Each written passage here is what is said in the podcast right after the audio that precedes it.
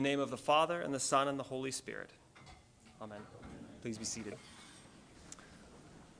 Um, first off, I am obviously not uh, Father Martin. Our rector is in the hospital th- this weekend awaiting surgery to um, fix one of the leads on his pacemaker. And so we'd ask that you would be praying for him, especially tomorrow, um, and we look forward to his uh, quick return. This morning, I want to start by taking a look at the middle of the reading we heard from Isaiah 11. Now, like many other Old Testament passages that predict and point to the coming Messiah, Isaiah 11 has a number of beautiful and inspiring pictures of the Anointed One, as well as the kingdom of God. We read that the Messiah would have the Spirit of the Lord resting on him, giving him wisdom and understanding. We read about this series of enemies that will no longer live at enmity with each other wolves and lambs, leopards and goats, cows and bears, children playing around once poisonous snakes. Sort of like a children's song, practically writes itself. But in the middle, we find ourselves hearing some verses that can make us uncomfortable. We hear about judgment judgment for the poor, striking the earth with the rod of his mouth is what the Messiah would do, killing the wicked from the breath of his lips.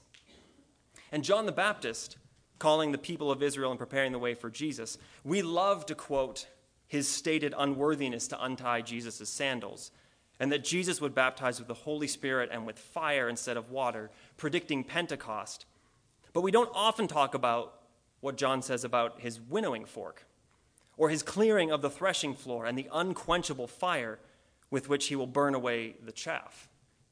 We, and by we I of course mean I, usually like to speak about God's coming in terms of the final result, the world being as it should be, and the peace that exists. I don't necessarily like the judgment that comes just before that. But God doesn't simply wipe away sin as if it never existed. He comes to deal with sin, He comes in judgment. Now, any other week, I might turn at this point to Isaiah's picture of God judging for the poor and the meek, what some refer to as God's preferential option for the poor. Even our psalm talks about, May he defend the poor among the people, deliver the children of the needy, and crush the oppressor. This is good social justice stuff that I would usually latch onto but in Advent, maybe we ought to think instead about what the call is on our lives as we make preparations for the coming of our Lord. The response to judgment is, of course, repentance. If you think about the story of Jonah, who is called to go preach judgment to Nineveh, he refuses because he knows that he'll preach judgment to the Assyrians and that they would repent and that God would be merciful. Repentance is the natural response to a word of judgment. But John's baptism is exactly that a baptism of repentance, of turning and preparation. It's not the final turn away from sin. We know that comes from Jesus, but it's this preparing the way of the Lord. John's message was that the kingdom of heaven was going to be coming, and Jesus would preach that the kingdom of heaven had arrived. But we're not at Jesus yet, we're at John. And so the call to us this morning is this idea of repentance. And instead of a blanket call to turn from sin, I want to look at some of the folks who are particularly scandalized in our gospel reading and see what we can learn from them. Yes, the Pharisees, that group of holier than thou, uptight jerks who always want to rain on Jesus' healing and good news parade. Our favorite scapegoats for our sins. We're not as bad as the Pharisees. Oh, those dumb Pharisees. Let's look at John's condemnation of them. He calls them a brood of vipers when they come forward.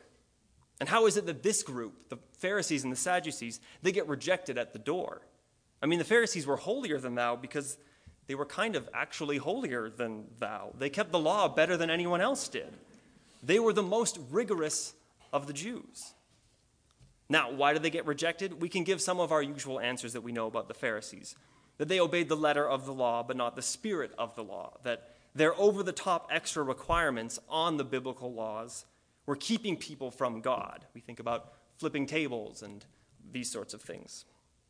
But I think there's something in this passage, which then comes up again in our Romans reading, that will hopefully help us. John the Baptist criticizes them for their comfort in their status as children of Abraham.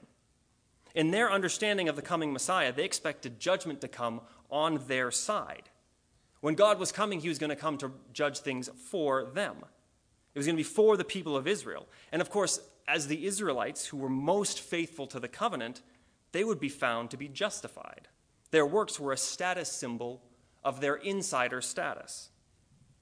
But what the Pharisees don't understand is that their calling, and Israel's calling, the calling that their father Abraham received, was a calling for others. God called a people not for their own sake, but for the sake of the world. And that's why Paul in Romans, which is a missionary support letter, so he kind of has an agenda at, you know, getting to go out and preach the gospel. But he says this Christ became a servant to the circumcised to show God's truthfulness, in order to confirm the promises given to the patriarchs, and in order that the Gentiles might glorify God for his mercy. And then he quotes all these Old Testament passages about the Gentiles praising God. Paul knew that Jesus was the Jewish Messiah, but he was the Jewish Messiah to fulfill their promise to be a light to the world. And so the reason the Pharisees end up on the wrong side of judgment isn't just because they were too harsh or because they were hypocritical. They placed all their bets, all their hopes on their insider status, rather than thinking that their status was a means by which to bring others inside. They were religious protectionists, assuming that what God wanted for them to do was to keep their treasures safe and clean and pure, when what He called them to do was to give it all away. But what of us? We're not Pharisees. Again, they're the scapegoats. We're the good guys here. And so, especially us as Gentiles, we're included in this covenant. Good news for us. What does God call us to do? Well, in the preparatory season of Advent, in our waiting for our King to come, we had better get to repenting. If you're doing the hard work of looking at your own life and you don't see some junk in there, you might try looking harder, or maybe just ask your family and friends to tell you what's wrong with you. They probably have a few ideas. The way we prepare for God's coming is to repent, to turn from sin, and bear fruit that is worthy of repentance. And don't let your status you place on yourself as a person of faith or someone who attends the right type of church get in the way.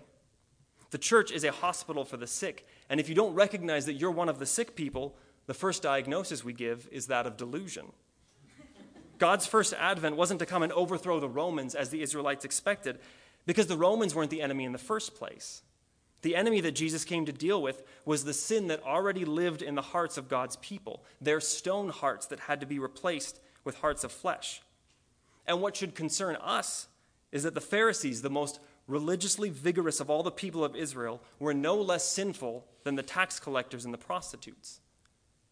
When Jesus says the healthy don't need a doctor, the sick do, he doesn't mean that there are some who don't need him. He's saying that the only people that can be healed by a doctor are the ones that make an appointment. On top of that, we sometimes go the other way and say, oh, it's fine. God loved the tax collectors and he loved the prostitutes. Everything's fine. But you don't get to repent unless you acknowledge your sin. The reason the tax collectors and the Pharisees come for, or excuse me, the tax collectors and the prostitutes come forward is because they recognize their wretchedness. It's a time for us to be reformed here, I guess. Original sin. Our wretchedness is the reason we need to repent, and if we don't recognize that, we're not going to be able to repent. We're not going to be able to respond and prepare ourselves for God's coming. And so we all have some repenting to do. And today we hear that we had better get to it because God comes not just to set things right, but to set things right by dealing with sin, including our own. But then there's the good news because we know that in his first coming, God dealt with the per- pervasive sickness of sin by taking it upon himself. Repentance and preparation are about allowing God to transform us and offer us grace. The thing about repentance is it isn't just, I'll try and do better. It's, I am bad, God, and you are good, and you love me nonetheless. The church is the hospital, and it's through the transforming power of Christ that we can be made well. When we all recognize our status as in need of God, then we can fully receive from Him. Then we can truly have God coming into our lives now and prepare ourselves for His coming in the age to come. And trusting in His mercy trusting that all the things that we do that mandate repentance have been nailed to the cross and we bear them no more, as the hymn says. We can have hope in what lies before us. That beautiful passage about these animals lying down together, that's what we have once we've repented. The coming of our Messiah is not just to free us from earthly powers, but from the powers of sin and death that are kicking and scratching away on their way to the ultimate defeat. Christ the King Sunday was two weeks ago, and that is still true. Death has still been defeated, and so any lingering power that death and sin have in this world, we know that it is waning. And we know that there is a final judgment on sin and death. And so we know, as we repent of the sin that still exists and still plagues us, we know that it has been defeated, and because of that, we can look forward to its ultimate defeat. And so I want to close with these beautiful pictures from Isaiah and Paul.